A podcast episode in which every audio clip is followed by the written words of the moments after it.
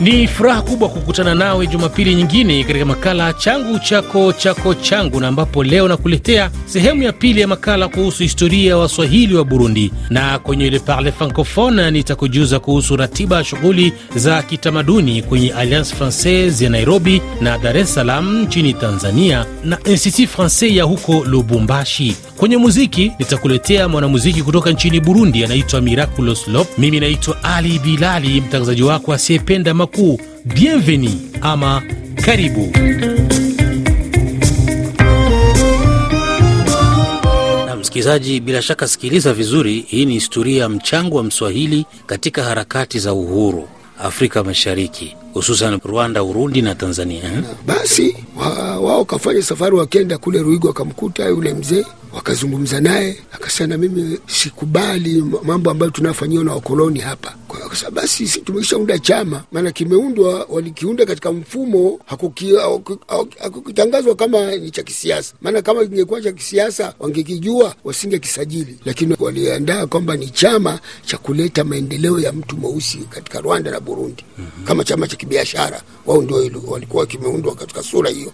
Mm. Lakini kichini chini kina harakati za ukombozi. Hivyo yule akakubaliana nayo, akaja huku Bujumbura, kakutana Waswahili, akenda akampeleka kwa aliyekuwa ndio mwenyekiti wa wa hiyo chama cha Unaru, marehemu Hassan Mashangu, ambaye yeye asili yake ni Mnyamwezi.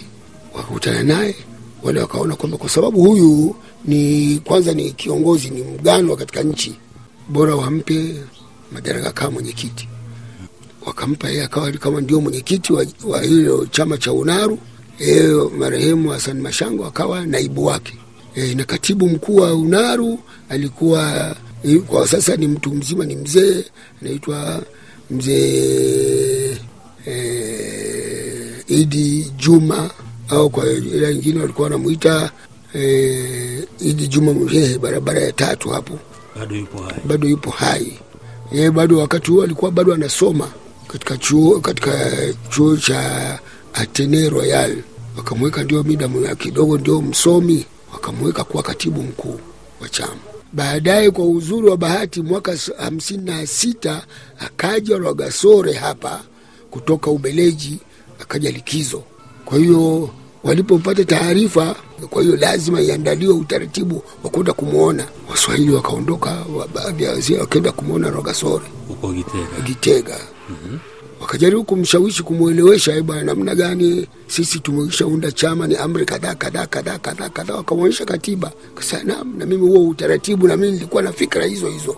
Mm, kwa hiyo Rwagasore sio miongoni mwa waanzilishi wa harakati, ni mtu ambaye aliletwa e, ni kama vile e, Nyerere hakuwa mwanzilishi wa tano Hmm. Aliitwa na wazee wakasema, tunaona kwamba kijana, tumekuona kwamba wewe kidogo una, una mfumo wa kiharakati, kwa hiyo midam, wewe ni msomi, basi tunaukabidhi uwenyekiti, maana wewe bado kijana, tunaukabidhi uwenyekiti wa tano. Ya yote amefanyika Kigoma RFI. Eh, hivyo wakampa wakamwitisha Rwagasore mpaka hapa, akaja kaonana na na na, na viongozi wa, wa, wa nani wa Unaru. Yeye mzee Ndunguka mwenye akasema kwanza, ninakuwa mtu mzima sana na mida akishapokana kijana wangu, na yeye anaonyesha kama ni mwanaharakati, basi achukue wadhifa kama mwenyekiti. Ndio akapewa mwenyekiti wa huyo Unaru Rwagasore. Baadaye akaunganishwa na baadhi ya, wa, ya wazee wakina marehemu E, Sheikh Takadiri e, na baadhi ya wengine mao waliwahi kuja huku Bibititi Muhammad ye Sheikh Takadiri na Oscar Kambona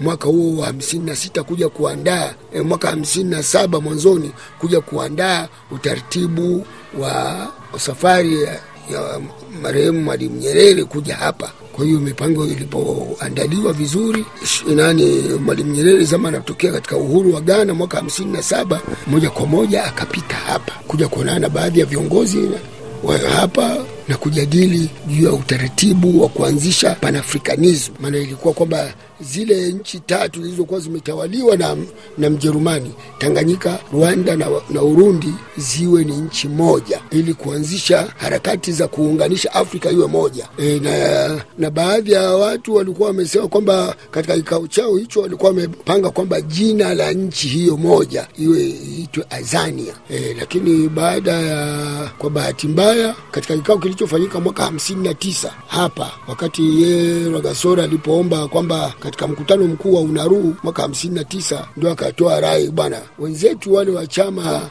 cha upinzani PDC yani Parti Democratique Chretien cha kina Bijendereza wamekisha kuwa na, na koalisio ya watu ya vyama vingi vidogo vidogo, wamekisha shirikiana baadhi ya vyama. Sasa na sisi tufanye kwamba na hii prona tuondoe katika maana prona haikuundwa kwa ajili ya chama cha kisiasa, imeundwa kama chama cha kuleta maendeleo ya mtu mweusi katika kuanzisha macooperative ma, ma, vyama vya ushirika. E, kuunda vyama vya ushirika ili maana alizungumza yeye kwamba yani prona ilikuja baada ya unaru e, mm-hmm. Iprona imekuja hapa mwishoni mwishoni mwa hamsini na nane E, katika mkutano uliofanyika hapa jumuiya, wakati Rwagasore anawaambia sasa, tunadai uhuru, lakini mbona uchumi wote huko chini huko kwenye himaya ya watu weupe? Tutakuwa na uhuru wa bendera usiokuwa na, na uchumi mm-hmm. si bado tutakuwa tunaendelea kuwategemea hawa hawa wazungu mm. Wazee wakajitolea wakasema, sisi tuna mashamba yetu na vile vile tunamdai mkoloni, katutoa Mjerumani alituondoa kule sehemu za Kazaga Kajaga kutuleta huku Matongoni. Mm. Kuna mali zetu ambazo hajatulipa, miti yetu tulikuwa tumepanda na kadhalika, na baadhi ya majumba yetu hakukulipwa. Mm. Ah, mkoloni Mbeleji ametutoa Matongoni katupeleka nini Kabondo, hatukulia hakutulipa. Mm. Na vitu tulikuja tukaandikwa andikwa na karatasi tunazo, hatujalipwa. Ah, tumeondolewa Kabondo kuletwa Buyenzi, pia hatukulipwa. Kwa hiyo ikiwa wewe ndio mwanamfalme na umesomea huko huko Ubeleji, unaelewa utaratibu, basi sisi tutafanya utaratibu ili wewe uende ukatudaie hizo haki zetu ziwe moja katika mtaji wa chama. Yaani hapo ni Waswahili ndio wakitoa uh, mwelekeo huo kwa na michango. uh-huh. Hakuna Mrundi hata mmoja aliyetoa mchango wake, hakuna. hmm. Yote ni Waswahili kuanzia Nyanza, Rumonge, Bujumbura mpaka sehemu za Rugombo, Waswahili tu. hmm. Inasemekana pia yale majumba naitwa ngoro ya Mgambwe zilijengwa na Waswahili pia. E, ndio kwa sababu ndio walikuwa wenye, wenye chama hmm. E, au wengine Warundi wa, wa walikuwa wanaokopa kwa sababu wengi walikuwa ni Wakristo wa Roman Catholic, maana Waprotestanti hapa walikuwa ni wachache sana hmm. E, lakini ilikuwa Roman Catholic, na hiyo Roman Catholic ndio imeandaa mikakati hiyo ya kupiga vita Waswahili ya kuwanyima. Sasa unaona kwamba wao wame, nyanja zote wanazo mm. za kielimu wanayo mambo mbalimbali, wakaona wao wangempinga mtu ambaye ndo wao ndo wana, wanafaidi matunda hao Waswahili kwa sababu walibanwa katika mbinu mbalimbali, ndio wakaona lazima waanzishe harakati za kujikomboa. Sasa wao wazungu wakaandaa utaratibu wa kuunda hicho chama cha Parti Democratique Chretien ili kuzuia harakati za Waswahili kuona kwamba kuna chama kingine cha watu weusi, lakini hao walikuwa chini ya himaya ya mkoloni na walikuwa wanaridhia kwamba koloni hapa, huyu mbeleji atawali zaidi ya miaka themanini hmm. Kwanza watu wapate elimu na kadhalika, ndipo nchi iwe huru. Sasa hmm. au wenye kuthi, wenye kudhiliwa wenye kubanwa wakaona haiwezekani, hatuwezi kungoja muda huo hmm. lazima tufanye harakati Ndi. Kabla ya hapo, wakati nini Umoja wa Mataifa umekushaundwa e, Waswahili waliwaandikia barua Umoja wa Mataifa, vipi mnatukabidhi watu ambao wanatuanzishia utaratibu mbaya wa kutubana katika haki zetu, kama vile wa kuanzisha makambi ya Waswahili, kama vile vile wanazi walivyofanya ma, kuandaa makambi ya, ya, ya Mayahudi, kutunyima haki ya elimu, kubana lugha yetu na kadhalika na utamaduni wetu. Hivyo Umoja wa Mataifa ukaona aibu, ukalazimisha serikali ya, ya Ubeleji kwamba lazima iache huru watu wasome, sababu wote ni raia, wana haki. Kwa hiyo mwaka hamsini na tisa ndio akaja mfalme Baudouin wa Ubeleji kuja kufungua maekole laiki, sasa shule huru kwa watu wote hmm. E, lakini zile harakati za chini kwa chini za kuwabana wa Waswahili e, zilikuwepo.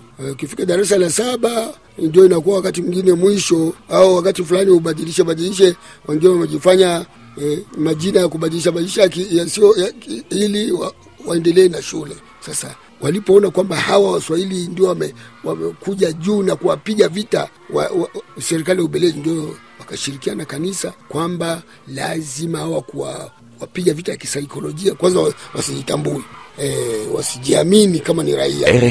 Na kuwapa kadi zile za moto kwamba hawa ni wageni, waishi kama wageni. Lakini baada ya baada ya kupata uhuru sasa, wale waliokuwa katika PDC baada ya kumuua Rwagasore ndio wote wakahama kwenye Iprona, wakajua nguvu kubwa aliipata Rwagasore ni hawa Waswahili. Kwa hiyo kwanza hawa lazima tuwadhibiti, wabaki kama wageni na kuanzisha kadi hizi za strangers card kama wageni. Mwisho wa sehemu hii ya pili ya makala haya kuhusu historia ya Waswahili wa Burundi. Usikosi kuungana nami tena Jumapili ijayo, na ambapo mzee Anzuruni atatueleza sasa kuhusu harakati za kumtambua Mswahili wa Burundi. Nam, makala haya yanaendelea kukujia moja kwa moja kutoka jijini Nairobi nchini Kenya. Na sasa tuelekee kwenye kipengele cha Le Parle Francophone, ambapo Institut Francais ya huko Lubumbashi imekuandalia mchezo wa kuigiza uitwao Le Mangeur de Cuivre. Itakuwa Septemba 9.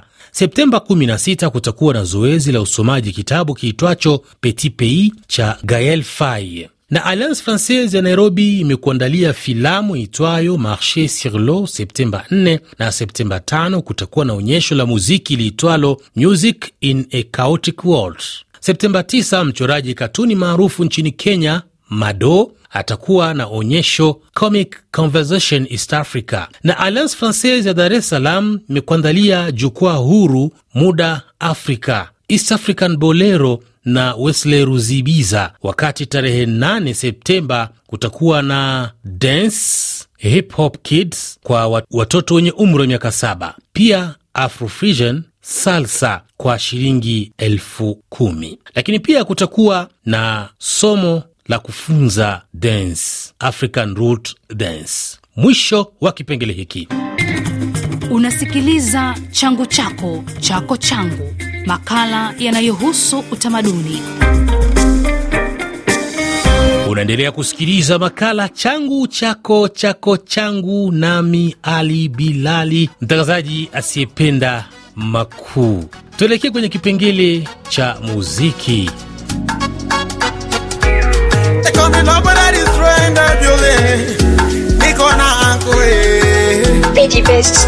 Yomba, yomba, weza sigana, jisikiaga kukuona kila siku karibu nami leo hii ujue maana kupenda Leo tuko na msanii kutoka nchini Burundi anaitwa Miraculo Lopa, lakini mwenyewe atatueleza hapa jina lake halisi ni nani. Yes, yes, kaka, asante sana asante sana kabisa, nafurahi kuwa kujiunga na nyie leo. Thanks a lot. Kwa majina mi naitwa ni Nionghuru Huseni Kaluta, Ah, ndo jina langu halisi lo Nionghuru Huseni Kaluta almaarufu kama Mirakolo. Ni muda sasa upo kwenye gemu la muziki, ni yapi maendeleo yako au tuseme ni yapi mafanikio yako? Kuhusu mafanikio, tunamshukuru Mungu sana, tunamshukuru Mungu kwa sababu uh, tulivyokuwa jana ni tofauti na leo, na still tunaendelea kutegemea mambo mazuri in future. Uh, maana nakwambia kwenye nia kuna njia na katika mambo yote inabidi kumtegemea Mungu, kila kitu kiweke katika mikono ya Mungu, na wakati wa Mungu siku zote ndio wakati sahihi. Yeah. Kwa hiyo mafanikio yapo kipindi kile na tofauti sana na leo. Sasa nikasema alhamdulillah, japo sio hatari, lakini naweza kula, naweza kulipa nyumba, ndio kitu kikubwa. Lakini hata hivyo umekuwa kimya tangu kipindi kadhaa. Nini kinachangia ukimya wako? katika ukimya ikumbukwe kuwa maisha na changamoto nyingi ups and downs zipo nyingi sana na mwisho wa siku kinyume na muziki tuna familia. Uh, tuna ndugu jamaa marafiki tuna familia pia. Kwa hiyo kuna wakati mtu anaweza kuwa kidogo umebobea kwenye masuala ya familia. Kidogo inakufanya kidogo mtu utulie. Yeah. mambo akiwa vizuri mtu unakuja kurudi. Na ndo tatizo kubwa ambalo linafanya kwanza nimekaa muda mrefu kidogo nipo kimya. Na ndo sababu kubwa tu ni masuala ya kifamilia sana ambayo yapo private sana. Bila shaka muziki una changamoto zake. Kwako wewe, ni changamoto gani unazokabiliana nazo? Changamoto zipo nyingi sana, changamoto ziko nyingi, ila babu kubwa ni moja, watu yani mashabiki wadau wa muziki kutokukubali muziki wao, yani mashabiki wa muziki kutokubali muziki wetu, nikimaanisha muziki wao ndo wa yani mashabiki zetu wasipokubali muziki wetu ni muziki wao pia. Hiyo ndo changamoto kubwa tulionayo, yani kuweza kubadili hiyo akili ya wadau wadau wetu wa muziki kuweza kuwa waweze kupenda vya kwao. Shida kubwa ni kule yani ni kutokupenda wao, kutokupenda vya kwao, ndio shida kubwa ambayo tulipata, ndio changamoto kubwa ambayo tulionayo. Na nayo, sijui. Ni Mwenyezi Mungu yeye mwenyewe, maana tuna sana, tuna tuone mwisho siku itakuwaje, maana kitu tunachokiamini hakuna lenye mwanzo, kila siku lazima liwe na mwisho, so we still believe in God, kila kitu itakuwa vizuri. We live just one time, wimbo ni zawadi yako forget about last time. Try to build the career. Let me take it, it's time to wish you birthday. Let me take you. Let me take it, it's time to wish you birthday. I said, let me take it. Let me take it, it's time to wish you birthday. Me take this time. Let me take it, it's time to wish you birthday. I say, happy birthday to you, happy birthday to you, happy birthday to you, happy birthday to you, happy birthday to you, happy birthday to you, happy birthday to you. Leonie, happy birthday to you, happy birthday to you, happy birthday to you, happy birthday to you, happy birthday to you. Na je, wimbo wako happy birthday kuna mtu ulimwimbia? Wimbo wangu happy birthday sijamaanisha kabisa yani sijasema kwamba ni mziki wa mtu personal ni mziki wa watu wote ambao hata wewe pia ukisherekea happy birthday yako siku ya kuzaliwa ukizingatia maneno utakuja utakuja kugundua kwamba ni mziki wa mtu wote hata wewe birthday yako ukitaka kusherekea ukiplay hapo unaendana na wewe mwingine akitaka unaendana na yeye kwa hiyo ni wimbo wa jumla wimbo wa jumla Radio France Internationale. Kwa kumaliza, Mirakulo, ungependa tuwaburudishe wapenzi wasikilizaji wa RFI Kiswahili katika makala changu chako na kibao gani? kwa upande wangu. Wimbo ningewishi ambao ningewishi uweze kuburudisha wadau wa RFI Kiswahili. Ni wimbo wa binadamu uh, wimbo wa binadamu sa ningependa sana uh, ndo ningependa kabisa uweze kuwaburudisha. Sina budi kukushukuru, tuendelee kupata burudani.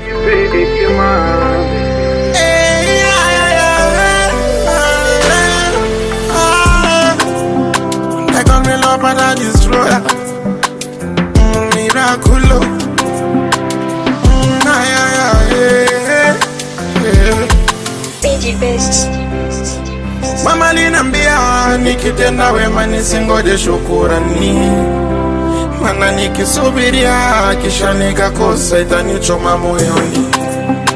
Ndivyo livyo walimwengu, leo nagundua wana shukurani huku nazidisha dua, mana nachojua hata nilipa manani, wananichafua mimi tandaoni, baba gode atadili nao, mini binadamu twa kawaida, peke ndo atasema nao, vidole minasotwa mpaka kidani mwizi, yaraba natabonga nao, yani binadamu ni zaidi ya shida, namwachia atasema nao. Nipe hekima, nipe hekima, japo inaniuma sana nikusema Baba, nipe hekima, nipe hekima Mungu, nipe hekima, nipe hekima, japo inaniuma sana nikusema Baba, nipe hekima. Nikisema ningejua ntakuwa nimekufuru, mangu taenda bure Mungu anahesabu najua duniani pointi sipati nitazipatia kule mwenyewe ndo anaelewa kile nilichofanya na sijisifumie kama sikulipwa mimi atalipota mwanangu, ya nini miniumie? kitu nachojua kwamba wema wozi na haki kila siku itabaki kwa haki na kila nilichofanya kazi kusema nifaidike naomba sichoki. Wananichafua mimi tandaoni baba gode atadili nao. Mini binadamu twa kawaida. Peke atasema nao. Vidole mpaka kitani mwizi. Yaraba natabonga nao.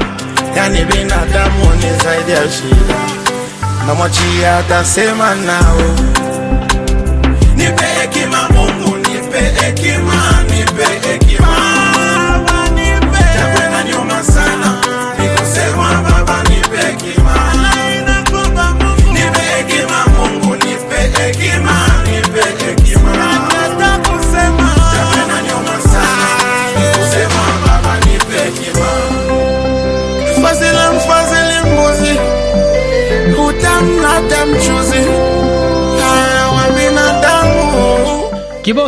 binadamu ndicho kinatufikisha kwenye tamati ya makala yetu ya leo, changu chako chako changu.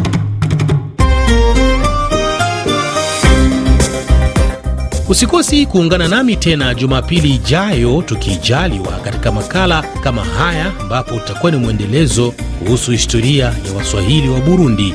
Mimi naitwa Ali Bilali, nikutakie bon reveil matinal.